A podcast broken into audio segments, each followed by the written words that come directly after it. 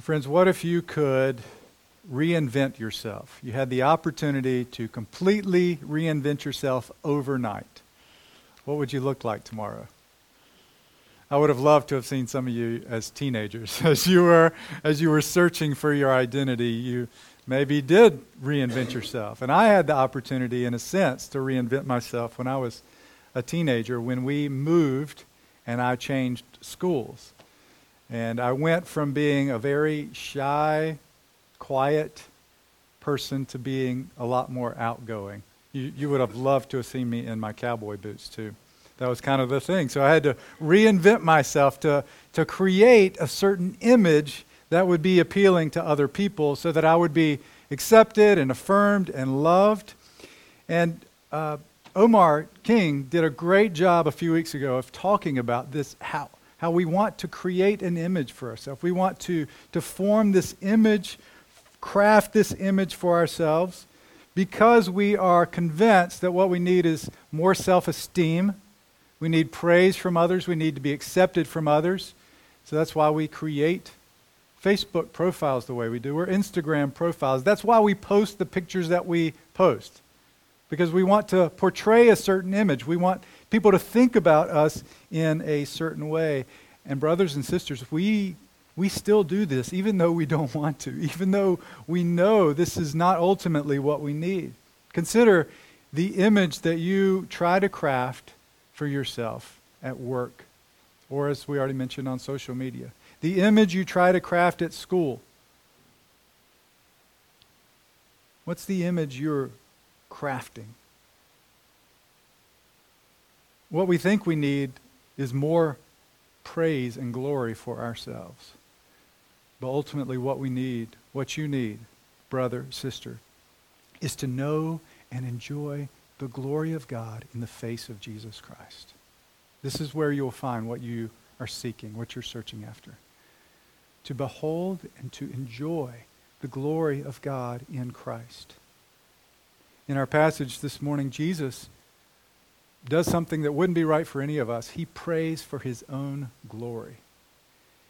And he does so in order that the Father would receive glory through the fulfilling of his work in giving eternal life to a people.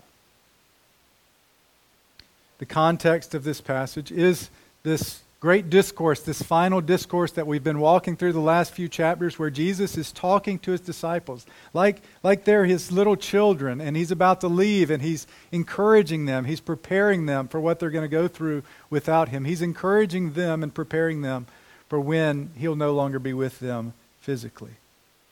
And now, just before he is arrested, he turns his words Still, we can consider it a final discourse of sorts. He turns his words away from the disciples and to God. And yet, in a sense, he's still talking so that his disciples can hear him.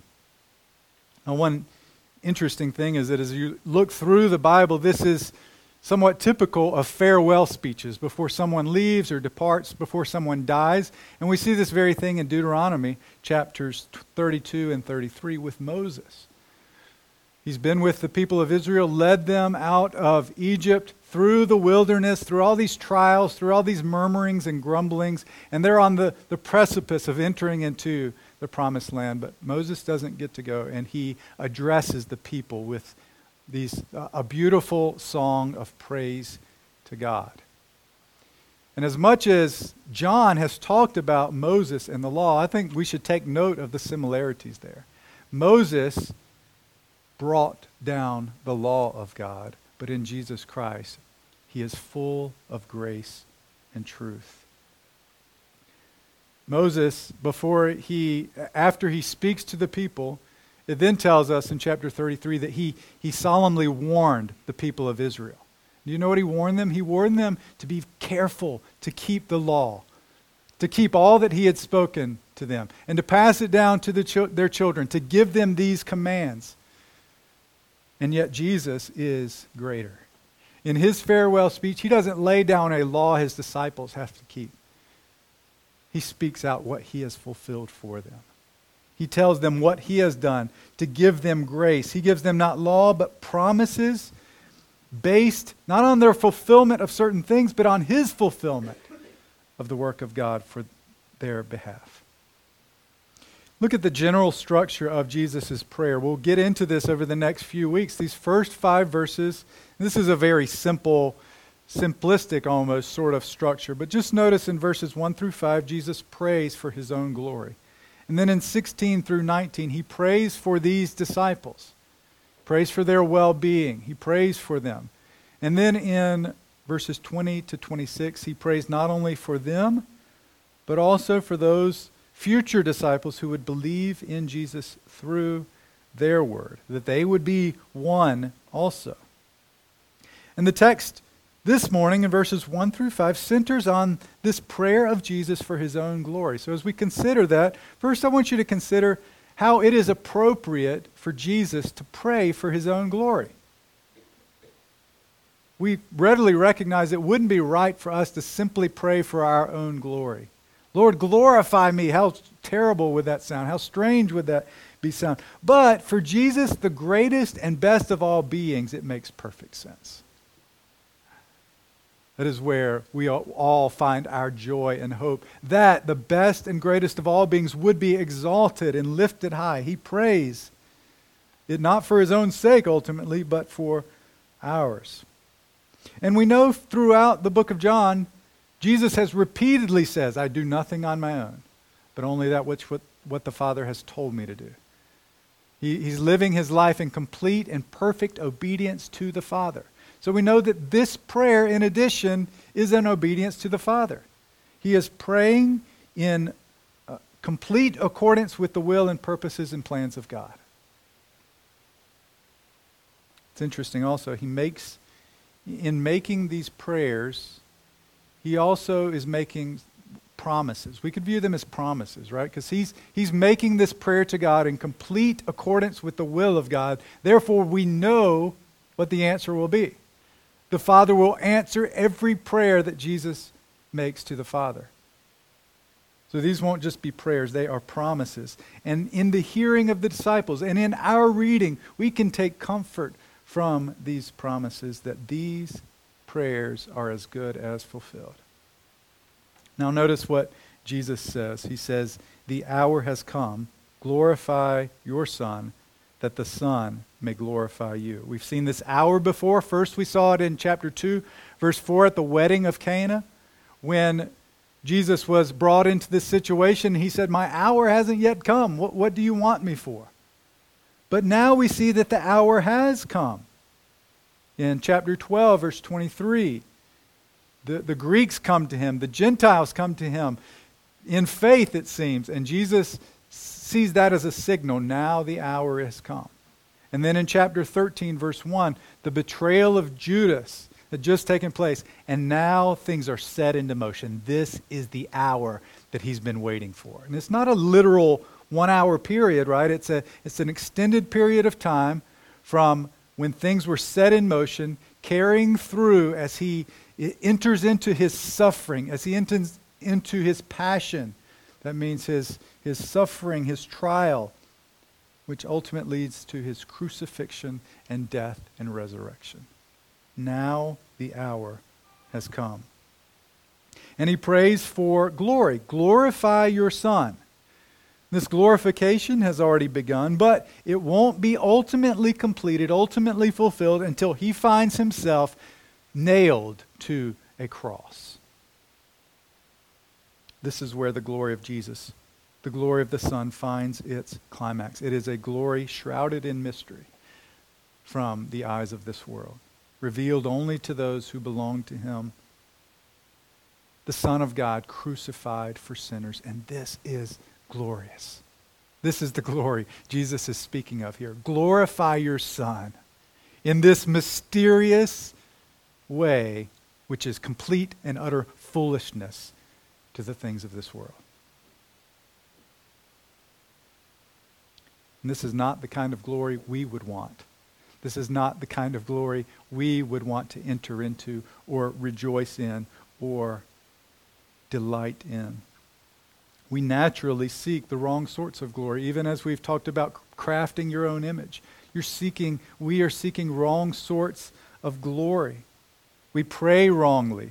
We still do as believers. We, we pray for our own pleasure, for our own fulfillment, that things would go our way just for our own comfort or, or convenience. How often, brothers and sisters, do you pray in those, those simple ways?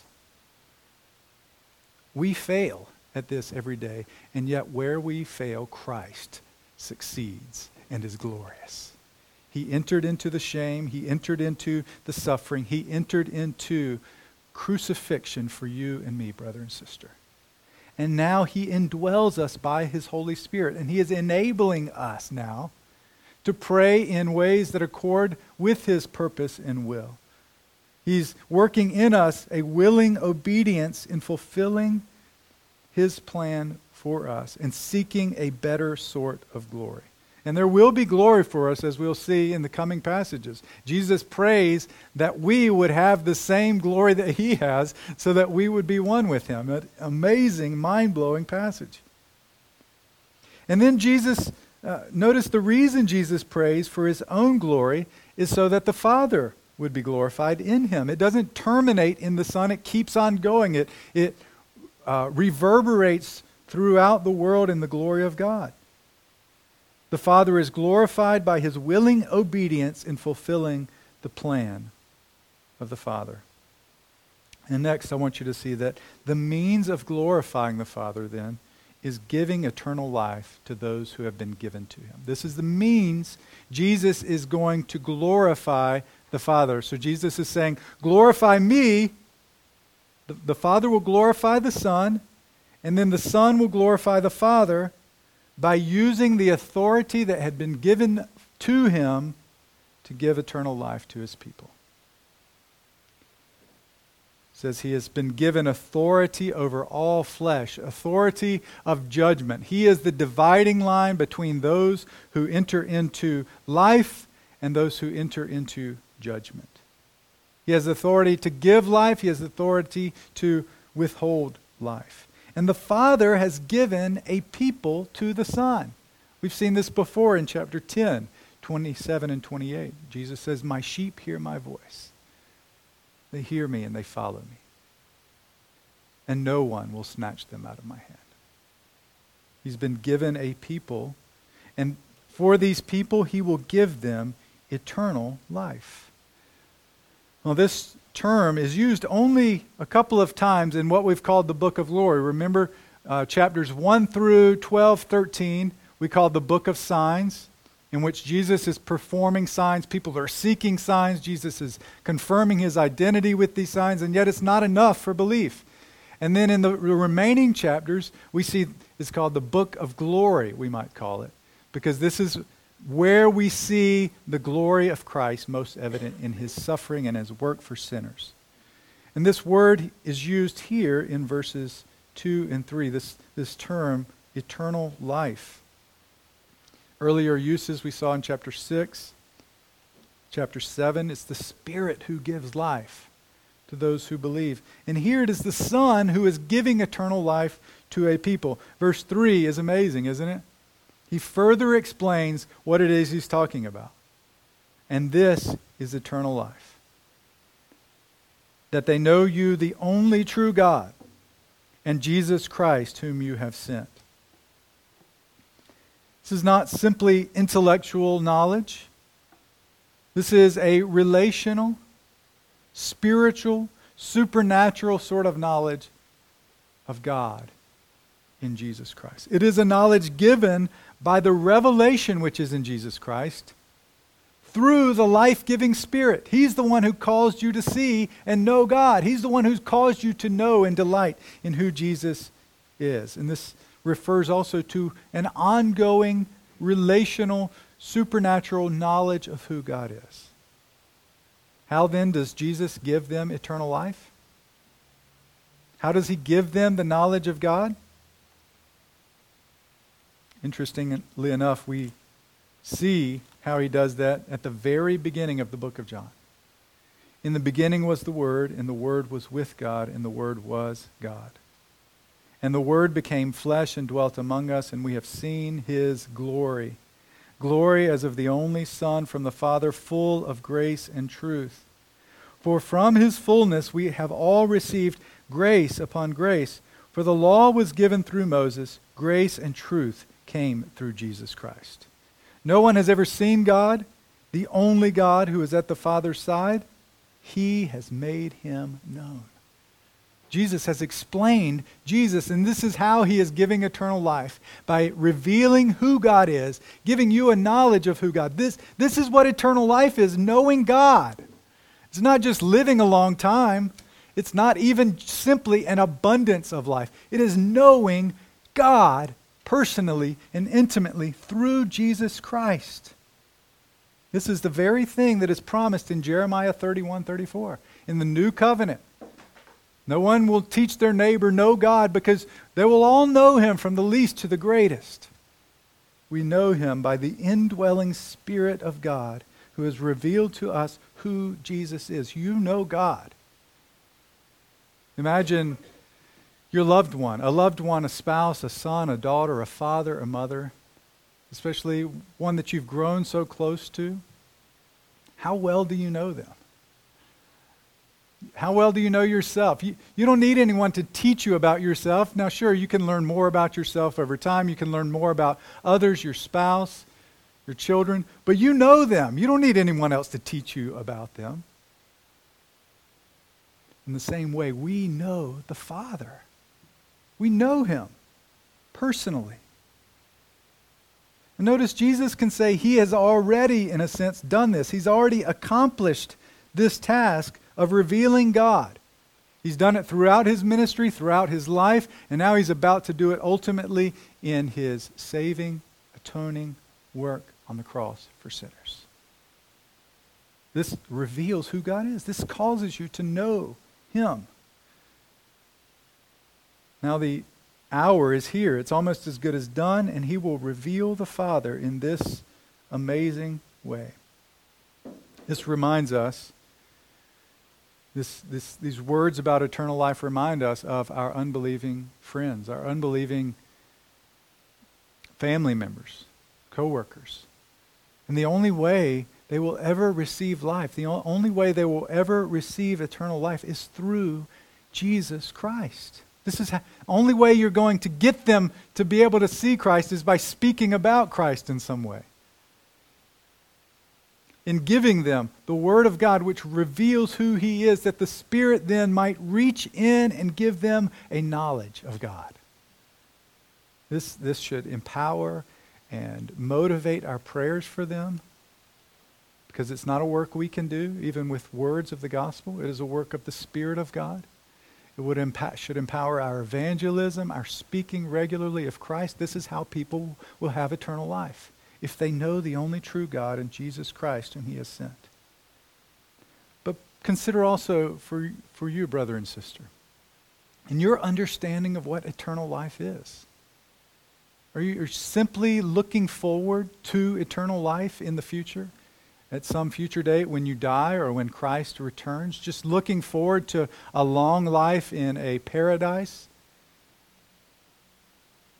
will know that this is eternal life. This is that which is truly life to know God, to know Jesus Christ, his Son, knowing and enjoying, delighting in who he is through this revelation of Jesus Christ. Consider your own striving in this present age, your own busyness in this present age. What is it that you labor for? day in and day out? What do you labor for? How, how hard do you labor in your work? You're giving it 100%. You're, you're striving every day. How hard do you labor in your parenting? How hard do you labor for your recreation and your leisure? How hard do you labor in your studies? How hard do you labor for your possessions? brothers and sisters, labor to know and enjoy God with that same excitement, with that same eagerness. And I say those things not to shame you, but for your joy. This is where you're going to have joy. It's, it's kind of like indulge yourself in who God is, indulge yourself in knowing God. It's not going to be terrible. It's going to be wonderful. It's like indulging yourself in a feast which will fulfill you to the very top. Labor to know and enjoy God. This is what Jesus says in John chapter 6, 27 through 29. He tells, he tells the people, Don't labor for that bread which will be destroyed, but for the food that endures to eternal life, which the Son of Man will give to you. For on him God the Father has set his seal. It is a delight. It is a, a, an indulging in Christ. And yet, it does take work. It does take effort. Even now, in the hearing of the preaching of the gospel, it takes work. It takes labor to enjoy this feast that is set before you. As we sing together, it, it takes work, effort for you to not just passively sing the words, but to invest yourself and to consider who God is, to know Him in your daily quiet times. As you gather together with brothers and sisters over coffee, it takes work. But again, it is a miner looking for gold. It is a, a labor of love. We are looking for that which we yearn for and which will fill us up to the very top in our joy. Notice one last thing the glory of humiliation will give way to a glory of exaltation. In verse 5. This glory of humiliation, this first glory which Jesus prays for, glorify me now, speaking of descending all the way down to death on a cross, will eventually give way to a glory of exaltation. He prays here for a different sort of glory. He speaks as though he's already died, already been buried, already been risen, and ascended into heaven, as if he's looking back on his finished work. When Jesus came to earth, he laid down, in some sense, his heavenly glory when he became a man. That's he prays. Glorify me in your own presence with the glory I had with you before the world existed. Now, he did not lose his divine nature in coming to earth as a man. Rather, he added to his divine nature a human nature. So Jesus is one person with two natures a divine nature and a human nature. He is truly divine. He is truly God and he is truly man. It's not a 50 50 split. He's not half man and half God. It's not really 100% and 100%. He is truly God and truly man. As to his divinity, Jesus is one in essence with the Father and the Spirit. And as to his human- humanity, he is truly a human. He didn't just appear to be. When he is resurrected and ascended from the dead, he doesn't lose his human nature. Rather, his time of humiliation is ended and he receives back the glory which he once shared with the Father before his incarnation. This is Philippians 2, isn't it? Philippians 2, where we read, Do nothing from selfish ambition or conceit, but in humility count others more significant than yourselves. Let each of you look not only to his own interests, but also to the interests of others. Have this mind among yourselves, which is yours in Christ Jesus, who, though he was in the form of God, did not count equality with God a thing to be grasped, but emptied himself by taking the form of a servant. Being born in the likeness of men and being found in human form, he humbled himself by becoming obedient to the point of death, even death on a cross. Therefore, here's what he's praying for God has highly exalted him and bestowed on him the name that is above every name, so that at the name of Jesus every knee should bow, in heaven and on earth and under the earth, and every tongue confess that Jesus Christ is Lord to the glory of God the Father.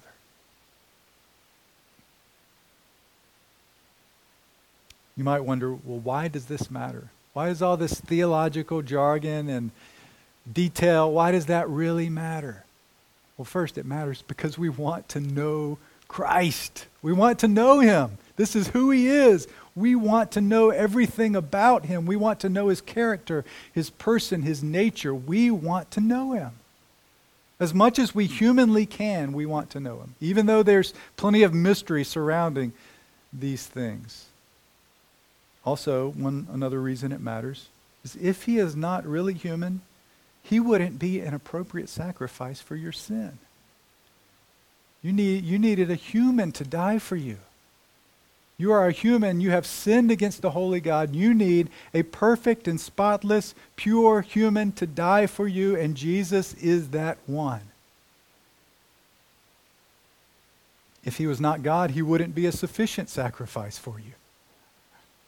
You have God in human flesh laying down his life for his own creation.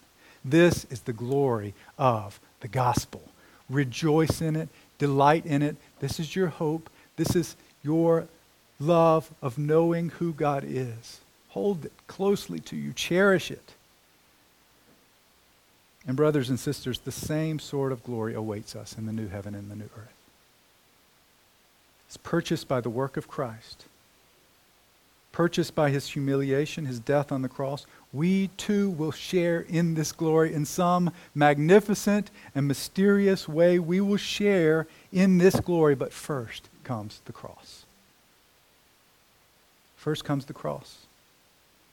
Do not seek the glory that this world seeks. Don't settle. There is a glory coming that will far outweigh all the treasures this world has to offer. And I can see it sometimes. I've seen it before when saints are on their deathbed and they, they can see the finish line and they know the glory that's coming. Look to that glory now and rejoice. Hold out for that, brothers and sisters. Let's pray together.